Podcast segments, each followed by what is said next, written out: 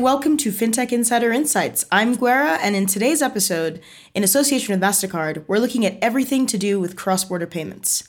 Once a source of admin headaches for businesses operating across the world, as well as families separated by international borders, today cross-border payments are so prevalent that recently industry research suggests one hundred fifty-six trillion dollars is expected to cross international borders annually by the end of twenty twenty-two.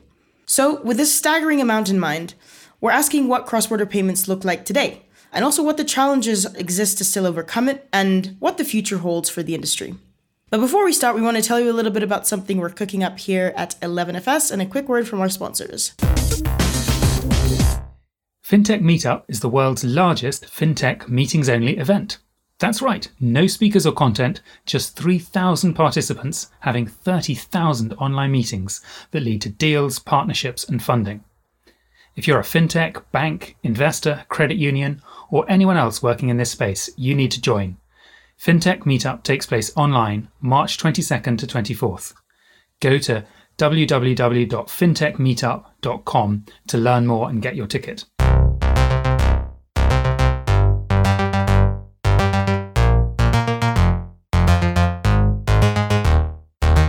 Let's get started. Okay, so as always, I'm not alone. I'm joined by a panel of amazing guests who can shed some more light on all things cross-border payments.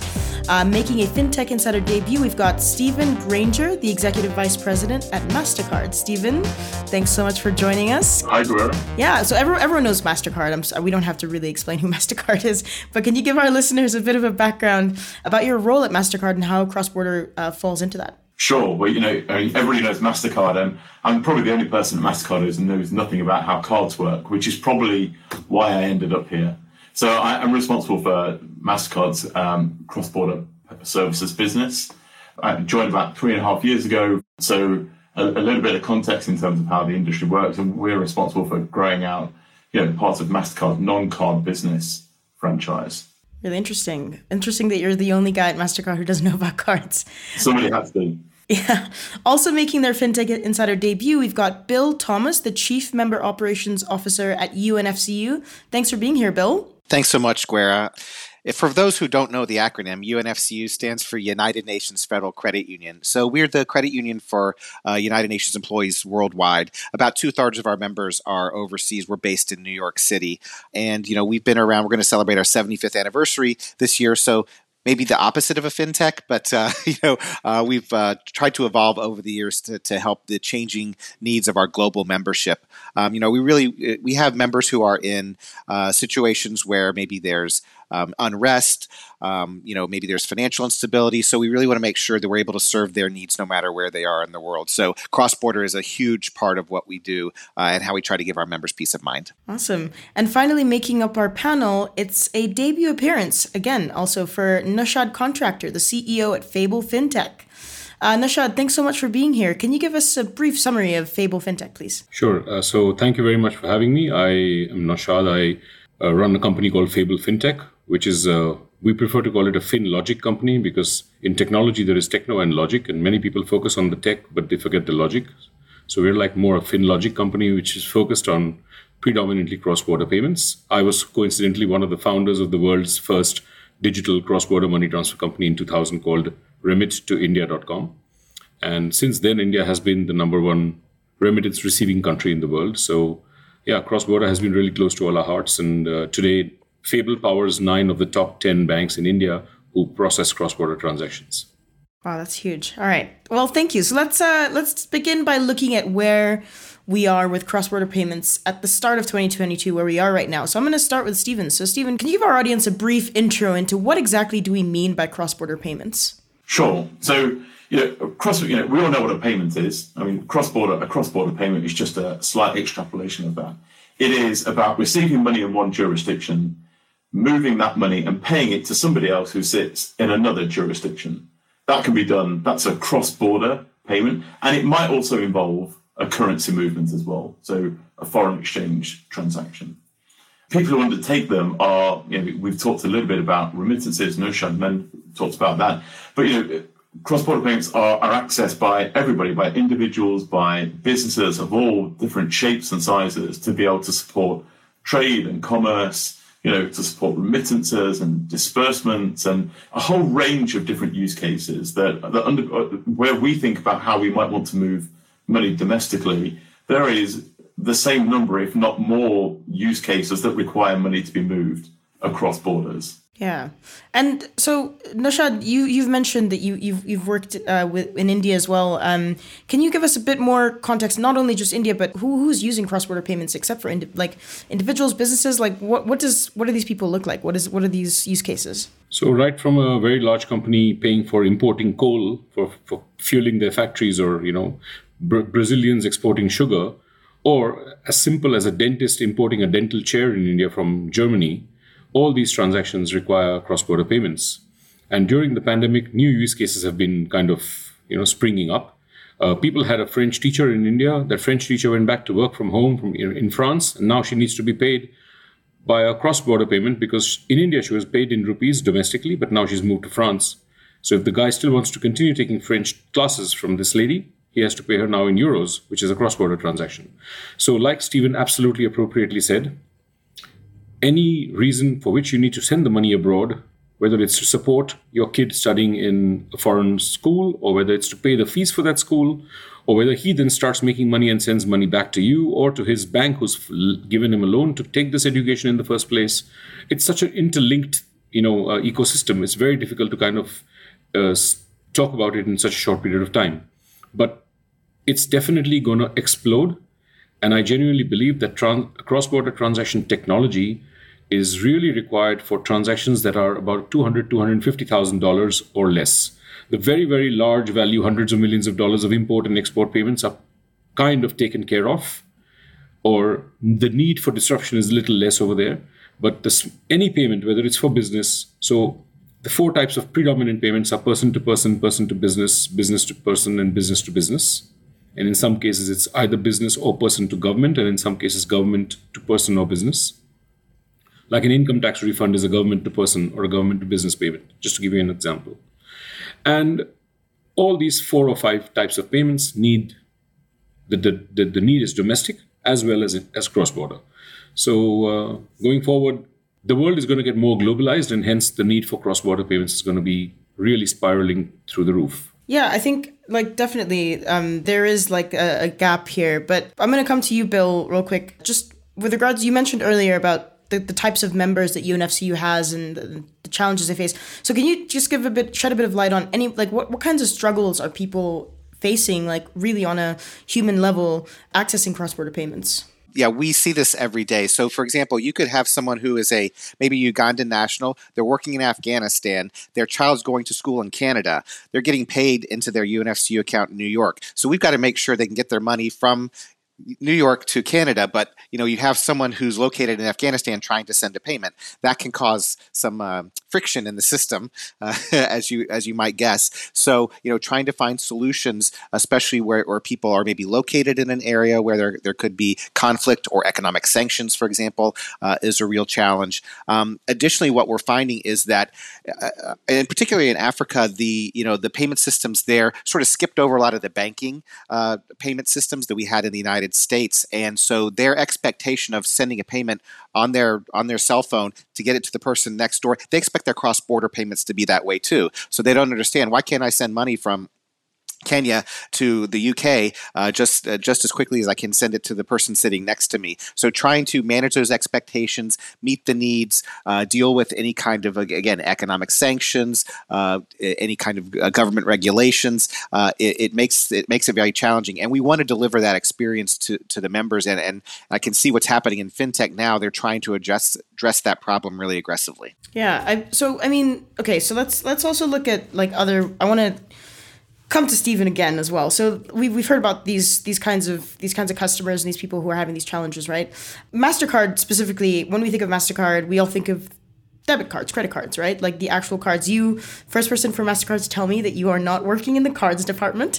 Can you tell me a little bit more about how MasterCard moves money right now? So like all I, in my brain, you know, if, if I was to even ask my mom, maybe, you know, she'd think, oh, if I was doing cross-border payments with MasterCard, I have an American debit card. I'm going to take money out in Kenya, or I'm going to take money out in wherever. Like that, that's a cross-border movement of, of money. But what, what, what else does it look like with, with the work that you're doing at MasterCard? Yeah, look, we play an intermediary role and, and, and an aggregator of flows. So, you know, we'll have customers, and those customers are originators. They could be banks, it could be a firm, and they'll have clients that sit on the end of them. What, what will end up happening is that in money terms, they're sending real money to MasterCard. So they're taking an, a payment instruction from a customer. I want to move money from the U S to Nigeria.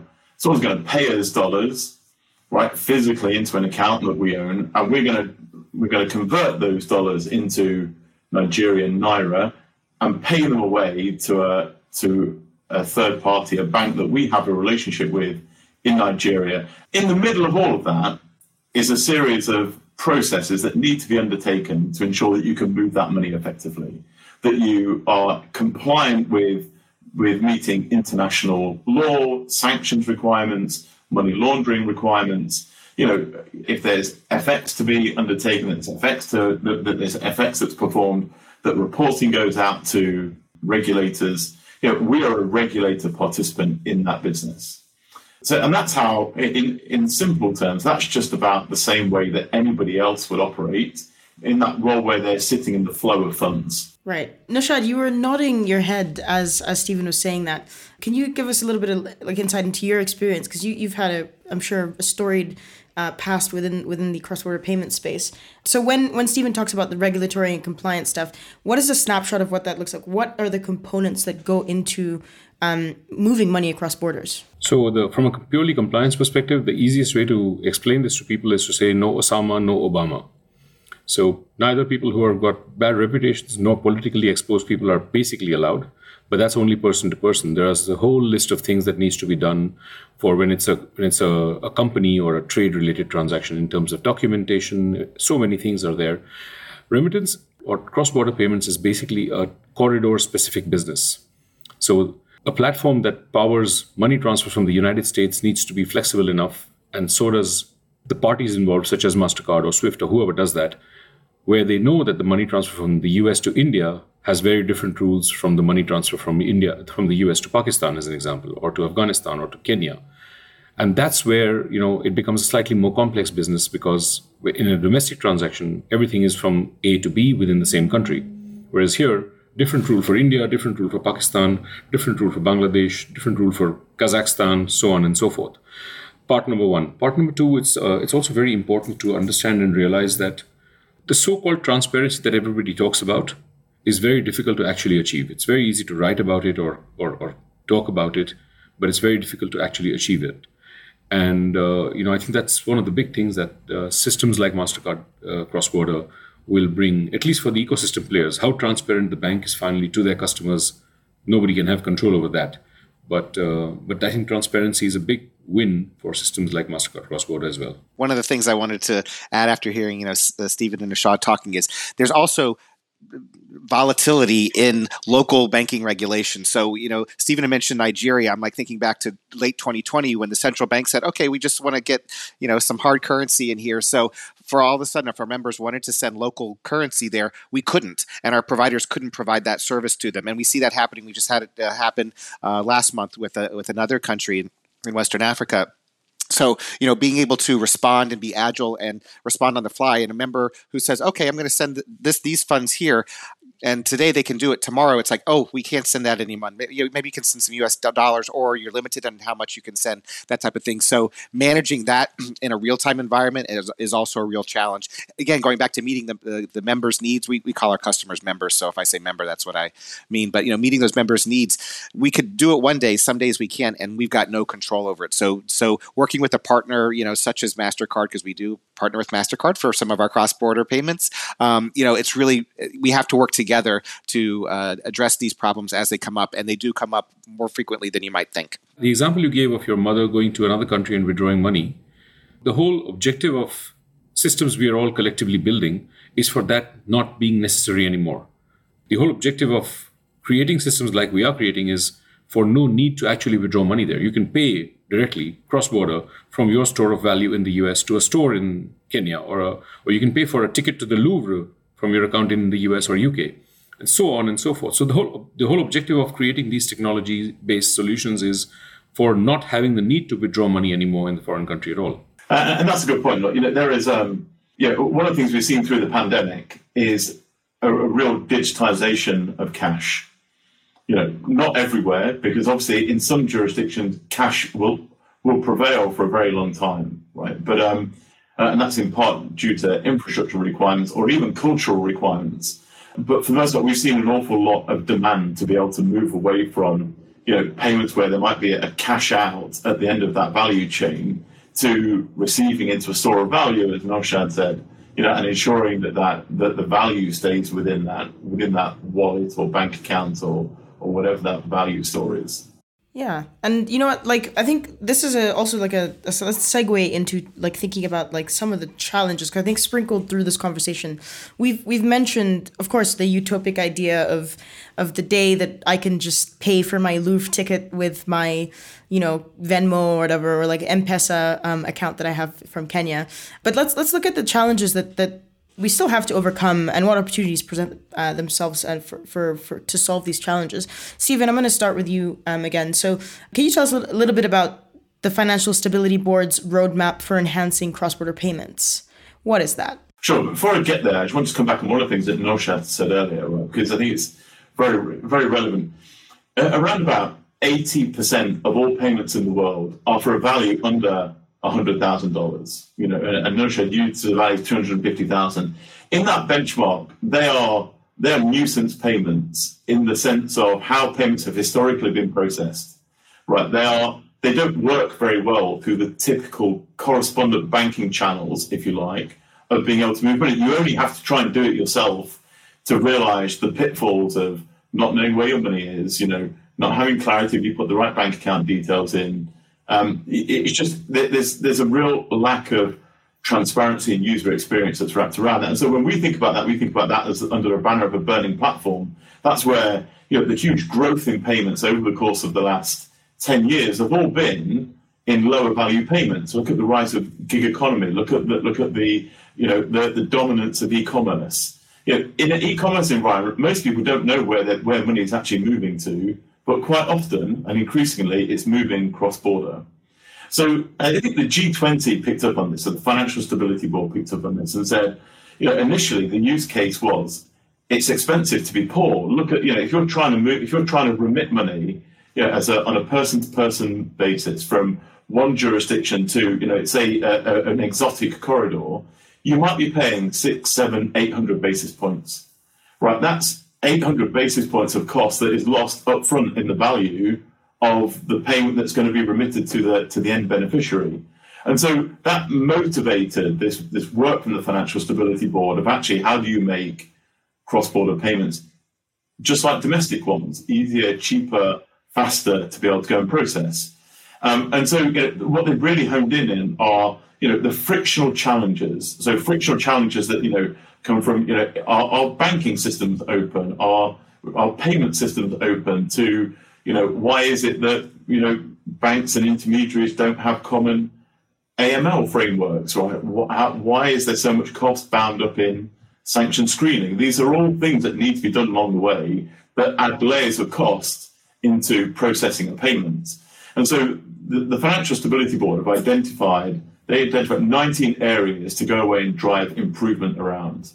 And that's going to be primarily led between the public and the private sector.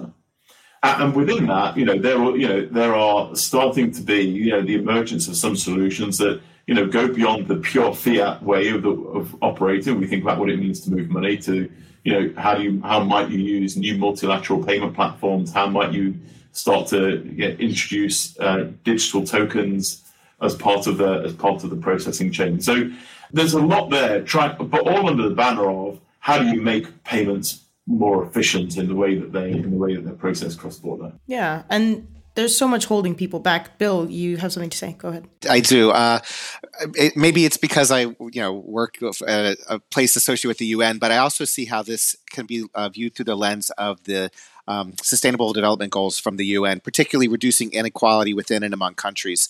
You know, we need to make sure that anything we're doing has ubiquity, accessibility, that it's not excluding anyone. You know, I think about the the, the discussion with cash, but just to make it easier for someone to have a device they have or something that they possess, that they don't have to ship a you know a, a card around the world um, to to get it to someone. So again, we we I think it's important to see how what we're working on uh, as we look at the future of cross-border payments, how we can work to support some of these uh, uh, S D Gs from the United Nations, because I think that's a really important thing as well. Because we can't just have it for certain countries or certain areas or certain populations of people. We need to make sure that it's it's you know a rising tide lifts all boats. So we need to make sure there's inclusion there. I think the financial inclusion point is really important, but you know, I think it's it's a, it's a view that we share, I share in particular, that part of the problem of solving how do you solve for cross-border payments is about how do you improve financial inclusion in the market where the payment is being originated and in the market where it's being terminated.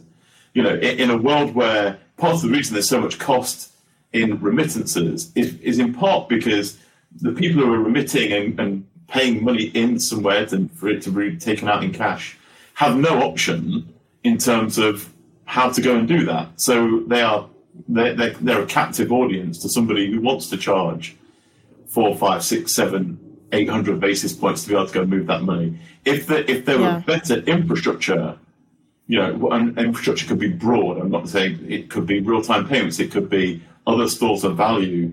Um, but if you've got better infrastructure in, in originating and terminating markets, you've got more options in terms of how you solve the problems around money distribution. I think I agree. And and touching on financial inclusion and, you know, the fact that it's it's expensive to be poor, right? Like, Naushad, I want to touch on something you said earlier about uh, how, you know, cross-border payments in large volumes is already kind of catered for. There's there's uh, infrastructure there, and it's it's not a, there's no there's no real barriers.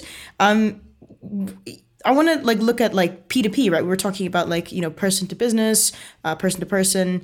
Um, is that how much value is locked up right now? How much value do you think is locked up in the the fact that it is it's really hard and people are being held back by cross-border payments? For example, international payments normally take what two to five business days to clear. The time frame is also dependent on like where the funds are being sent from. Can you just take a you know just take us down the road of like what is being locked up in in value? Sure. So um, the reason why the price to the customer is high is because the cost to the service provider is high. And the reason for that is inefficiency. That's all. It's actually very simple. If we are able to reduce, you know, like in e-commerce, we always say we, we want a one-click purchase. Similarly, why should there be five hoops that a remittance has to go through, two intermediary banks, two correspondent banks, so on and so forth? Just to give you one example, there are many such things. The problem in many cases is that, you know, you, it's really difficult to wake up somebody who's pretending to sleep. Uh, and, and, you know, the many times uh, the, the institutions that are processing these transactions are actually just pretending to sleep. They don't want to change anything. And it requires, I mean, to, uh, you know, Stephen's point, to make it cheaper, it has to also be cheaper to, to run. You can't run a business in loss forever. And that kind of thing will be brought in by technology. The inefficiency remains in large value transactions, but to bear a, a two hundred dollars extra cost for a twenty million dollars transaction is much easier than to bear of ten dollars extra cost for a two hundred dollars transaction. And that's where this whole thing kind of covers up. It comes into being.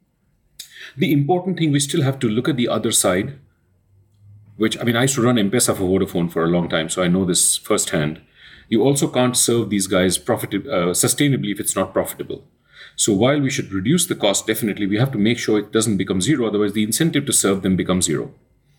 So the, the idea is to reduce the price of money transfer without affecting the margins too much. And as of today, the margin, even at those eight hundred basis point uh, price points that Stephen says, many times the margin is just one hundred basis points because there's six hundred or seven hundred basis points of inefficiency in the platform. And and trust me, there there is no there is no silver bullet about uh, you know saying technology is the only savior. I think it's a combination of will.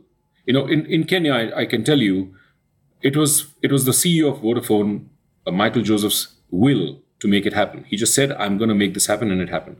So apart from it being the will of a few people, then technology, and then help from the Sustainable Development Goals kind of guidance from the United Nations, taking it upon themselves, large banks, companies like MasterCard. That's how this problem is going to get solved. Technology is a very important, but not the only significant uh, kind of brick in that wall which we're trying to build. Yeah, so I think it, we can think about u- utopia of, of this, you know, these hurdles being taken out of people's way. Who, like, who's the onus on? Is this a situation that we should get the U N to step it? Like, who, which bodies are going to work together? Um, you know, to like, does it take collaboration? Does it take directives? Like, you know, for example, in Europe, there's P S D two. Um, what, in your opinion, you know, to the panel, what do you guys think is is going to, what will it take for this to be standardized, or at least like the headaches slightly removed from these inefficiencies? Yeah, you know, like in, in, in many developing countries or third world, apparently third world countries, we've, we've skipped the whole pager and voicemail revel part of telecommunication, you know, from landline, we've gone straight to mobile. And that's a good analogy to put in cross-border payments as well. Can we somehow skip the whole thing of having to go through correspondent banking for no reason? Can we skip having five hoops in creating a transaction? Can we make sure that somebody who's proven to be uh, a good guy, can you whitelist that up to a certain amount of money? I mean, I don't want to get into too much technicality and jargon, but the point is innovation will drive this whole thing uh, in, in the future. The, the, the, big, the big hanging sword on everybody's neck in the cross-border transaction business is anti-money laundering. And that's kind of holding back a lot of the big banks from getting into this business and, and taking their rightful place in the value chain. Many, many, many large banks across multiple jurisdictions don't do this business. They will they will open and support, they will open a bank account and support, say, TransferWise, but they'll not do the business on their own, as an example. And both are just examples. So somebody in the regulatory department also has to go a little easier on these guys, saying if you've been diligent enough, if you can prove diligence, then if a transaction goes through which is not appropriate, that's that's fine. At least we were diligent about it. So there is there are these multiple working points. Uh, no, I think that's the critical point. So diligence on both. So Bill, I'm going to come to you. Would this be diligence on both sides? Like what what kind of um, what kind of solutions do you do you see? Yeah, I mean, I, I have a similar thought to Naushad. Um, I, I think innovation is, is driving it. You know, I. I've worked in banking for thirty years, and um, I, I see that sometimes legacy providers don't necessarily have that incentive to say, yeah, I want to innovate, because right now, if they're making really nice margins on something, they may not want to say, okay, do, am I comfortable reducing my uh, margins by twenty-five percent or, or, or twenty percent? So until they feel a pain point, they're they're not going to do that. Meanwhile, innovation with fintechs and other providers is, you know, is lowering the price and and sort of forcing competition. And we can see it in our, in our business. Um, there's a lot of providers out there uh, that are well known to to everyone, and you know, if If a member says, hey, this bank X is too high, then, or, you know, credit union X is too high, I'm going to try this one. Once they've done it, we've lost them as a as a customer. So I think, I think, you know, open banking, P S D two is is a great way to to help facilitate that and maybe accelerate the process. But I definitely think that the innovation from Uh, you know, new entrants into the market um, is something that's really going to drive down the, uh, you know, the the expense for the end consumer. And I, I'm looking at it mostly from a P two P standpoint because that's my business line, but I think that's really what's driving it. Naushad touched on something, and, and, and obviously, you know, Bill's spot on. Innovation will play a role. Innovation already is playing a role, right? There is, uh, you, you only have to look payments broadly, cross-border as well. How much money is flowing into organizations and fintechs and firms who are trying to drive new ways of sort of dealing business and removing inefficiency. But the optimal way to take that cost down and deal with that inefficiency is by the public authorities stepping in to help drive areas where only they can influence. And I'll give you an example. We, we talked a lot on this uh, on this podcast today about um, about anti-money laundering and sanction screening, right? In a lot of payments, what you see is it's a, there seems to be a race to the bottom on price. If I think about anti-money laundering and sanction screening, actually, it's a race to the top. It's who's got the most conservative policy, because there is also a little bit of a unlevel playing field in terms of, you know, banks are the guys who get clobbered with big fines because they've not performed well there, but that's not being applied equally across the board. And I think If if the focus there is how do we want to get to a better place, then we've got to find a way to normalise, you know, anti-money laundering frameworks, to normalise sanction screening lists and make those processes easier to interpret and more standardised, not continually just add complexity into them. So yeah, I'll give you one other example that's not payments related, but at the turn of at the turn of this last century, so only twenty-one years ago, twenty-one, four years ago, there was an exercise performed in the European Union to remove the similar kind of frictions in securities markets. Again, the, the, the public bodies and the private bodies coming together to try to drive improvement. The private organisations actually removed all of their barriers, but areas like how to standardise taxation, how to deal with stamp duty, are still all prevalent. There is no, there's no common framework for thinking about those. And so, you know, those regulatory frictions, the policy re- frictions, they still exist. And it, and it requires people, it requires those authorities to step up and be brave to solve those issues, I think. It's a nuanced problem, yes. And, and we, we can go on and on about this, but I, I do want to take a pause here. Um, but right after this, we're going to kind of get into like a, a, a future state kind of discussion, um, because I think you guys are all kind of chomping at the bit to like talk about like what this is going to look like in the future. All right, so we're going to take a quick pause here and be back very shortly. Decoding is back. Our hit video series returns, and this time we're getting under the skin of banks. Over the course of eleven episodes, we're joined by key industry experts to ask, what are the challenges facing traditional banks in twenty twenty-two? From payment rails to lending, we lay out the landscape before looking at the problems banks are facing today and what they can do about them. Watch now on the eleven F S YouTube channel or at eleven F S dot com forward slash decoding. Enjoy.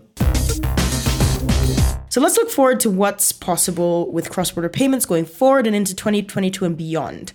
So from the latest developments to truly blue sky thinking.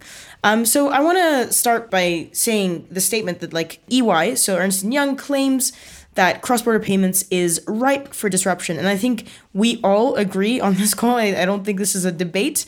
But what interesting developments have you seen in, in emerging markets, for example? So there's a there's a growing focus on emerging markets in Africa, LATAM, uh, and Asia, and as their share of international transactions increase. Stephen, what is MasterCard seeing as the biggest, sort of the most compelling opportunity in, in these spaces? I mean, you said it. I mean, there, there's so much, there's so much going on. There's so much opportunity to drive improvement here. But you know, there are some really interesting initiatives that are that are, have been kicked off. I only have to look at the Northern Triangle Initiative um, in in Latin America, where Camilla Harris has pulled together a, a whole range of organisations to help think about how do you know we're under a banner of how do you drive more stability in the region, but how can we how can you improve money flows in, into that area? And so we're talking about you know places like Guatemala, Honduras, El Salvador.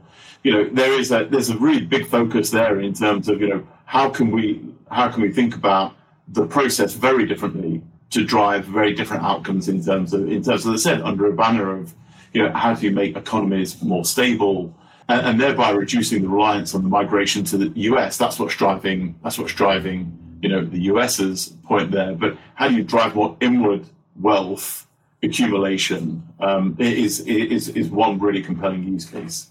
And I'm sure Bill can talk a lot about Africa and U N F C U, for example. So. Yeah, I, w- I was going to come to Bill because Bill, I'm sure a large portion of your of your members are on the continent of Africa and like across the global south. What do you think are really what, what's the future of, of cross-border payments in, in these regions? You know, we we've seen great success in some of our mobile money uh, initiatives. You know, partnering with with MasterCard for M-Pesa is is one example. Um, but you know, making making these cross-border payments, like I was mentioning earlier, almost seamless, like they are, you know, just sending money to a friend is really helping uh, there. And, you know, we have focus groups with our members uh, from time to time. And, you know, they've sh- shared with us that it's a real lifeline for them to be able to, you know, quickly, inexpensively move funds from, you know, their bank account here in New York uh, over to, you know, their uh, their phone account in, uh, in, you know, Kenya or Uganda or wherever it may be. And so, you know, facilitating that uh, and facilitating that peace of mind, the, the more we can do that, I think that's going to, um, you know, if we can replicate that model in more places around the world, I think that's going to, you know, be what our members want, that fast, efficient, secure, um, you know, uh, ability to transfer money without wondering, am I going to get it? How long is it going to take? You know, what's you know, are there going to be fees reduced along the way? Uh, all that ambiguity and that lack of knowledge, com, you know, does not lend itself to uh, peace of mind. So uh, I think that's where that that's what we're seeing uh, happening, and that's what we're looking for. Uh, Naushad, I'm going to come to you. Um, just you know, with with you mentioned we talked about uh, corridors before. Bill's mentioned you know talking about corridors of money movement. Is there room for like further specialization in in, in this area? So like for example, there's a company called Klasha, uh, a Lagos and San Francisco-based startup that sees a niche in cross-border commerce and provides multiple integrations and A P Is to facilitate transactions between Africa and the U S A. So like Africa, obviously broad, broad, broad, fifty-four countries, but definitely the, that's a corridor that exists. Is there a specialization that can be profitable even in in in cross-border market payments in the future? Absolutely. There's there's I mean it's it's uh, it's just the next progression. You know, uh, there is a generalization and then there is specific, uh, kind of, but it's like a, you know in, in medicine there is a you know, orthodontist and orthopedic surgeon, and that kind of stuff will happen in this business as well. Fable, as an example, has got like fourteen different platforms. One is for e-commerce, one is for cross-border, buy now, pay later, one is for just shipping companies paying their sailors across multiple uh, countries, one is for direct importers making import payments easier and getting uh, their imports automatically assigned to the import infrastructure and the import governance of the country. So, I mean, there's there's no question about it. That's the only way this is gonna gonna go. How fast depends on country to country. That thing I was telling you about, the you know, we skipping the pager and the voicemail revolution, uh, while while going from directly from landline to mobile. In India today, payments happen real time, twenty-four seven. It's not as efficient in many countries. It's gonna take its own time. But uh, can we, as the people who are trying to change this business, at least make the most optimal use of the best possible resources available in each country? If that, are, if the answer to that is yes, we would have done our job in the short to medium term. All right, so I'm going to pose one question to the panel, one final question really, which is, what's one trend, if you could pick one trend that we should be looking out for in twenty twenty-two when it comes to cross-border payments, what would it be? Stephen? Uh, there's a lot of talk right at the moment um, about the emergence of tokens in the value chain. I, I don't think we're going to get to the point where tokens prevail as the dominant form of the ability to be able to move money. But I think this year is going to be the year where, you know, we see more and more discussion, more and more practical applications around, you know, the use of tokens, you know, the the desire to move towards central bank digital currencies as a mechanism to, to revolutionize the, the whole payment landscape. Um, and, and we see, you know, India announced that they a plan to do that this week, right? And that's, you know, in the, that country has been quite reticent towards crypto historically. So actually, you see that there is real, there's a real step change in thinking about how to fundamentally skip the pager, skip voicemail, and get to a much a much differentiated outcome. So I, I think it's very difficult to see beyond that. I think I'm going to have one other thing in there. Maybe it's it's not directly linked, but I, I think we, and we've seen the Bank of International Settlements and their innovation hub come out and talk about the, the need for more multilateral payment systems that allow for the m- money and liquidity in particular to move in a much more efficient way. Um, and underpinning that are, would be a series of rules, schemes, if you like, that normalise the way that people operate, and that the, the outcomes on the outcomes are known before there are any inputs. So it's a rules-based mechanism, and that, and that lends itself as the next step in that evolution to thinking about the utilization of tokens and central bank digital currencies, because then you can start to write smart contracts. X happens if Y happens, and that, and so we'll, we'll see a real step change in that in that way forward, I think, this year. You know, two two things that I, I sort of see is, uh, and it sort of relates to what Steve was saying, is this focus on interoperability. There's some, you know, uh, initiatives with the the Fed, you know, FedNow, um, some uh, Fedwire that that really underscore the significance of, hey, these things have to talk together to make it, you know, efficient, effective, uh, seamless, that type of thing. So I, I think this concentration on interoperability is going to be key, and I think that also leads it lends itself to the discussion that Stephen was mentioning. Uh, you know, crypto, blockchain, stablecoin, C B D C, all of those things have the ability to help with that, you know, making that uh, transition more smooth, more seamless.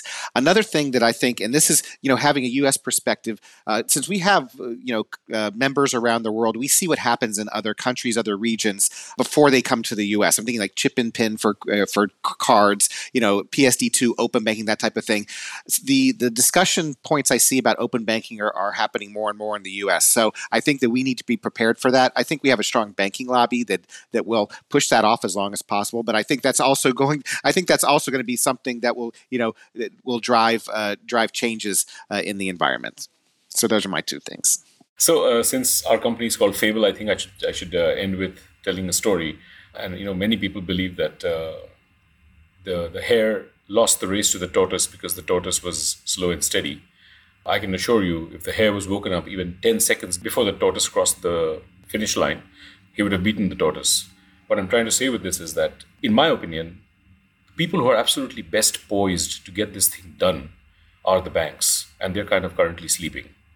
And we just, somebody, I don't know who that somebody is, that is, is will need to wake them up.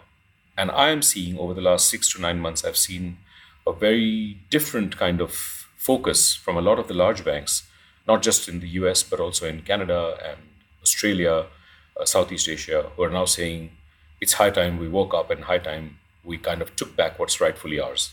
ninety-five percent of the automobile engineers in the world are trying to make the petrol engine more efficient. five percent or even less than five percent are saying, just get the petrol engine out, put in an electric motor and make electric cars. And that kind of thought process shift is what's, what's I, I kind of sense that happening at many of the large banks. The only thing that will hold them back, like Stephen rightly said, is, is that they are unfairly regulated. As long as there is a level playing field on the regulation, I think they will. That's what's going to happen in the next twelve to eighteen months. Banks will start bouncing back and, you know, kind of reclaiming the lunch they've lost to this whole fintech world. I couldn't agree more with that. Actually, I just, I've just got to underpin what Naushad has said there. The real opportunity, the emergence of a lot of, a lot of fintechs and others who are filling the void is purely because the banks haven't yet determined that they want to step into that space. I think that if they, at the point that they do, I mean, they can, they really are the natural scale players in, in that story. And so, you know, we we we believe that, you know, the banks have got more of a role to play. I just want to say one other thing as well, which is, you know, innovation. We talk about innovation all the time. We always link innovation directly to technology, but innovation first and foremost has to start with being a mindset. You've got to want to change, right? You've got to want to see that there is another answer out there. Uh, and, and, and, it ha- and in my mind, it's got to start there. If we start from a place of saying innovation is all about technology, we end up with the challenges we've seen with blockchain over the course of the last five to seven years, which is, here's a technology, it needs a problem to go and solve. What we need to think about is what is the problem and then how do we fix it, not predetermine what the answer actually needs to look like. Just wanted to to like add a little uh, note about like um, J- JPMorgan Chase recently announced that they're going to be spending twelve billion dollars this year on fintech. Um, so definitely th- they're waking up. People are waking up. So that wraps uh, today's discussion. I know we could go on and on and talk about this forever. Like you guys are... All three of you are so passionate about this and it comes through. So thank you so much for joining me. Um, where can people find out more about you and your companies? We'll start with you, Stephen. Oh, everywhere. Um, you know, online, yeah, on LinkedIn, but, you know, Stephen dot Grainger at mastercard dot com. Please reach out to me. Absolutely. Uh, Bill? Um, U N F C U dot org is our website. It has all our information about uh, our history, our products and services. We're also very active on LinkedIn. Uh, we talk about what we're doing to help our members, what our foundation is doing, uh, actually, which I think is very important. So uh, that's where I d- direct people. Awesome. And Naushad, where can people find out more about you and Fable? Yeah, if they Google Fable FinTech, they'll get our portal, which is w w w dot fable fintech dot com. And my email I D is Naushad, my first name, at fable fintech dot com. And for me, you can find me at eleven f s dot com uh, or eleven f s Ventures. We're doing a lot of cool stuff there. I'm also on Twitter at NotGwera. Um, so thank you so much for listening. If you'd like to, if you like what you've heard, please subscribe to our podcast and don't forget to leave us a review. It really helps make the show better and helps other people find it as well. Uh, and as always, you can join the conversation. So find us on social media. Just search for eleven F S or FinTech Insider, or just email podcasts at eleven f s dot com. Thank you so much and goodbye. Keeping up with all the noise and news from the world of financial services isn't easy. It's easy to get lost in buzzwords, jargon, and industry speak. So sometimes you just need a quick human rundown of the biggest stories. Well, you are in luck. Bite-Sized is our very own weekly newsletter that takes the biggest news stories from financial services and tells you exactly what's happening, why it matters, and what comes next. Bite Size goes out every Friday at eleven a.m., so you can enjoy it with a coffee as you wrap up your week. Stay up to speed with the fast-moving world of financial services and subscribe today at eleven F S dot com forward slash newsletters. That's eleven F S dot com forward slash newsletters.